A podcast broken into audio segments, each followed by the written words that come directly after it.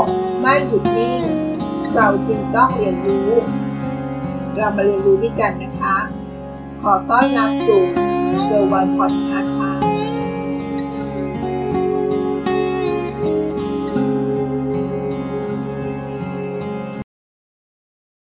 เรื่องราวของโลกการเงิน เป็นเรื่องที่เราต้องเรียนรู้กันนะคะ ว่าโลกการเงินในวันนี้ได้เปลี่ยนแปลงไปอย่างไกลมากเลยนะคะ วันนี้ เราพูดถึงธุรกิจฟินเทคที่น่าจับตานะคะ ธุรกรรมยอดฮิตต่างๆ ผ่านการใช้เทคโนโลยีของฟินเทคกันหลายอย่างแล้วนะคะ และกำลังจะมากันอย่างมากมายในอนาคตอันใกล้นี้ละค่ะฟินเทคได้เข้ามาเป็นส่วนหนึ่งในชีวิตประจำวันของเรา ไม่ว่าจะเป็นเรื่องการโอนเงินด้วย mobile banking การจ่ายเงินออนไลน์ ผ่าน e-wallet หรือบัตรเครดิต การขอสินเชื่อ การซื้อประกันรวมไปถึงการลงทุน แต่ในอีก 3-5 ปี จะเกิดการเปลี่ยนแปลงเพิ่มมากขึ้นไปอีกนะคะคำถามที่น่าสนใจ FinTech คืออะไร เราได้ยินคำนี้บ่อยแล้วใช่ไหมคะ FinTech Financial Technology การนำเทคโนโลยีมาใช้ในธุรกิจการเงิน ธนาคารและการลงทุน เพื่อพัฒนาสินค้าหรือบริการให้มีประสิทธิภาพมากขึ้นนะคะ ตัวอย่างเช่น การโอนเงินและชำระเงินผ่านโทรศัพท์มือถือ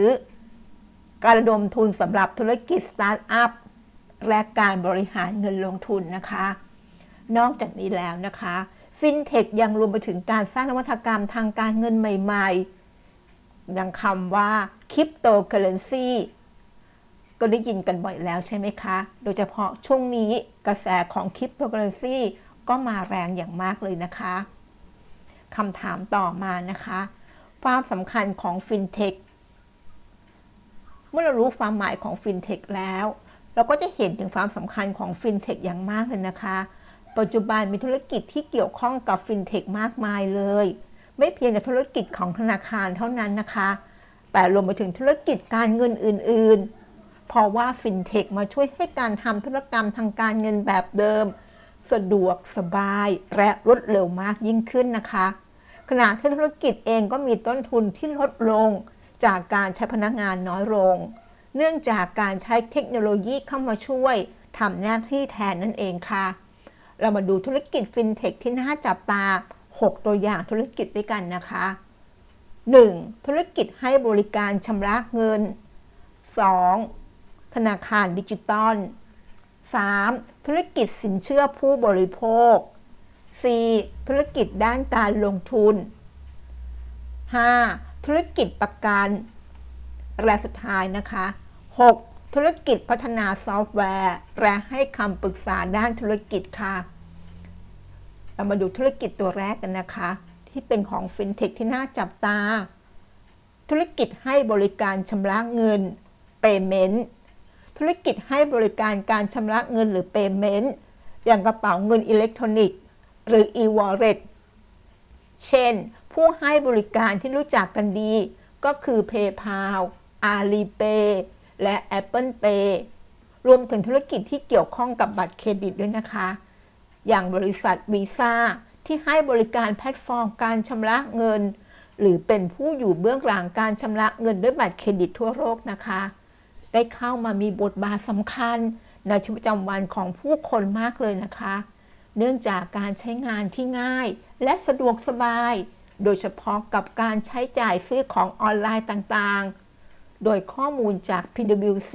ในปี 2020 นะคะ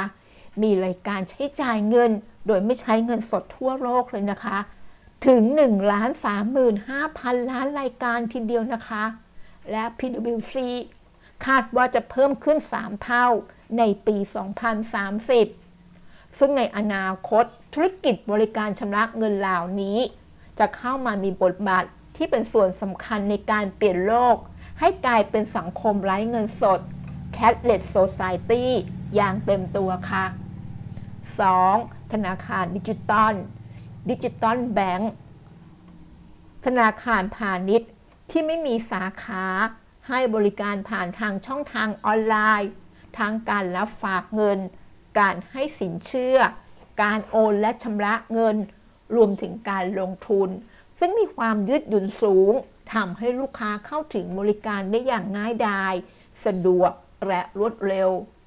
นอกจากนี้แล้วนะคะ จากที่ธนาคารดิจิตอลไม่มีต้นทุนการดำเนินงานของสาขาทำให้ธนาคารดิจิตอลสามารถพัฒนานวัตกรรมทางการเงินใหม่ๆ ได้อย่างรวดเร็ว เพื่อตอบสนองต่อความต้องการของผู้บริโภค และยังให้อัตราดอกเบี้ยเงินฝาก สูงกว่าอัตราดอกเบี้ยเงินฝากทั่วไปอีกด้วยนะคะ โดยในอนาคตข้างหน้า ธนาคารดิจิตอลมีโอกาสเข้ามาแทนที่ธนาคารรูปแบบเก่าๆ จากที่สามารถทำธุรกรรมต่างๆ ออนไลน์ และไม่ต้องไปรอคิวที่ธนาคาร โดยปัจจุบันผู้คนเข้าใช้บริการธนาคารผ่านสาขาลดลงเรื่อย ๆ นะคะ และจาก Global Market Insight เขาก็คาดว่า ธนาคารดิจิตอลจะเติบโตเฉลี่ยกว่าปีละ 6%ในช่วงปี 2020 ถึงปี 2026 เลยนะคะ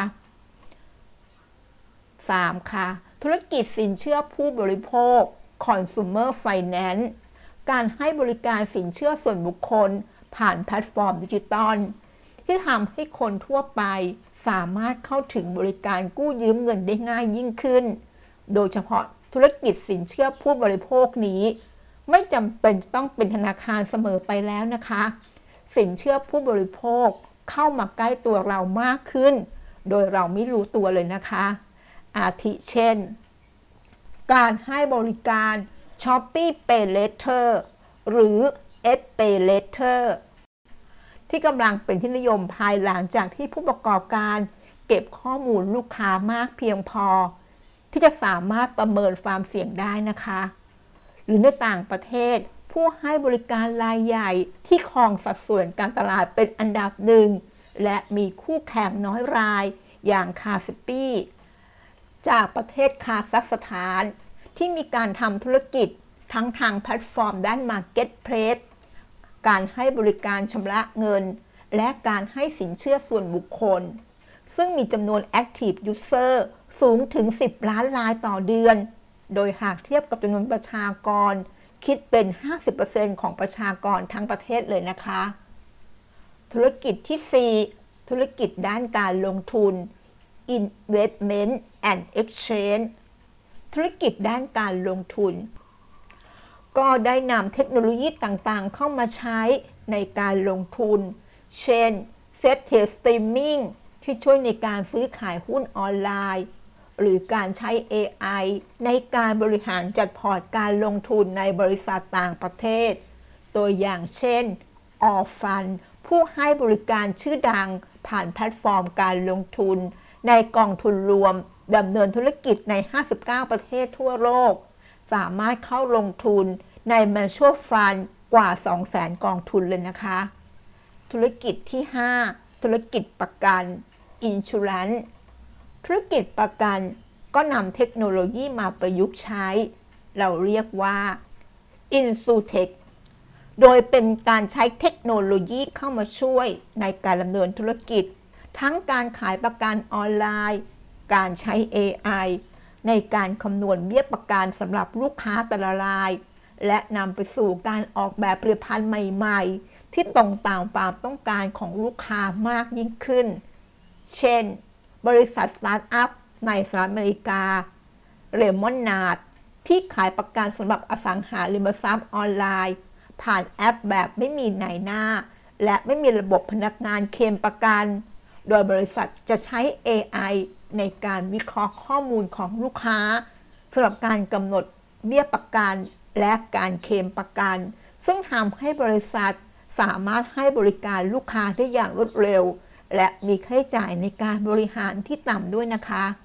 และธุรกิจสุดท้ายนะคะ ธุรกิจที่ 6 ธุรกิจพัฒนาซอฟต์แวร์ และให้คำปรึกษาด้านธุรกิจ Software and Outsourcing Solution ธุรกิจพัฒนาซอฟต์แวร์ และให้คำปรึกษาด้านธุรกิจของ FinTech ก็เป็นอีกหนึ่งธุรกิจสำคัญนะคะ โดยเปรียบเหมือนกับรากฐานของธุรกิจ FinTech จากที่ปัจจุบันธุรกิจ FinTech ได้รับความสนใจมากขึ้นโดยธนาคารต่างๆ ได้ทำการปรับเปลี่ยนรูปแบบการดำเนินธุรกิจ ให้เข้ากับยุคสมัยมากขึ้น เพื่อตอบสนองต่อความต้องการของผู้ใช้งานทำให้บริษัท พัฒนาซอฟต์แวร์ที่เกี่ยวข้องโดยตรง กับธุรกิจฟินเทคเป็นที่ต้องการมากขึ้น อาทิบริษัท Temenos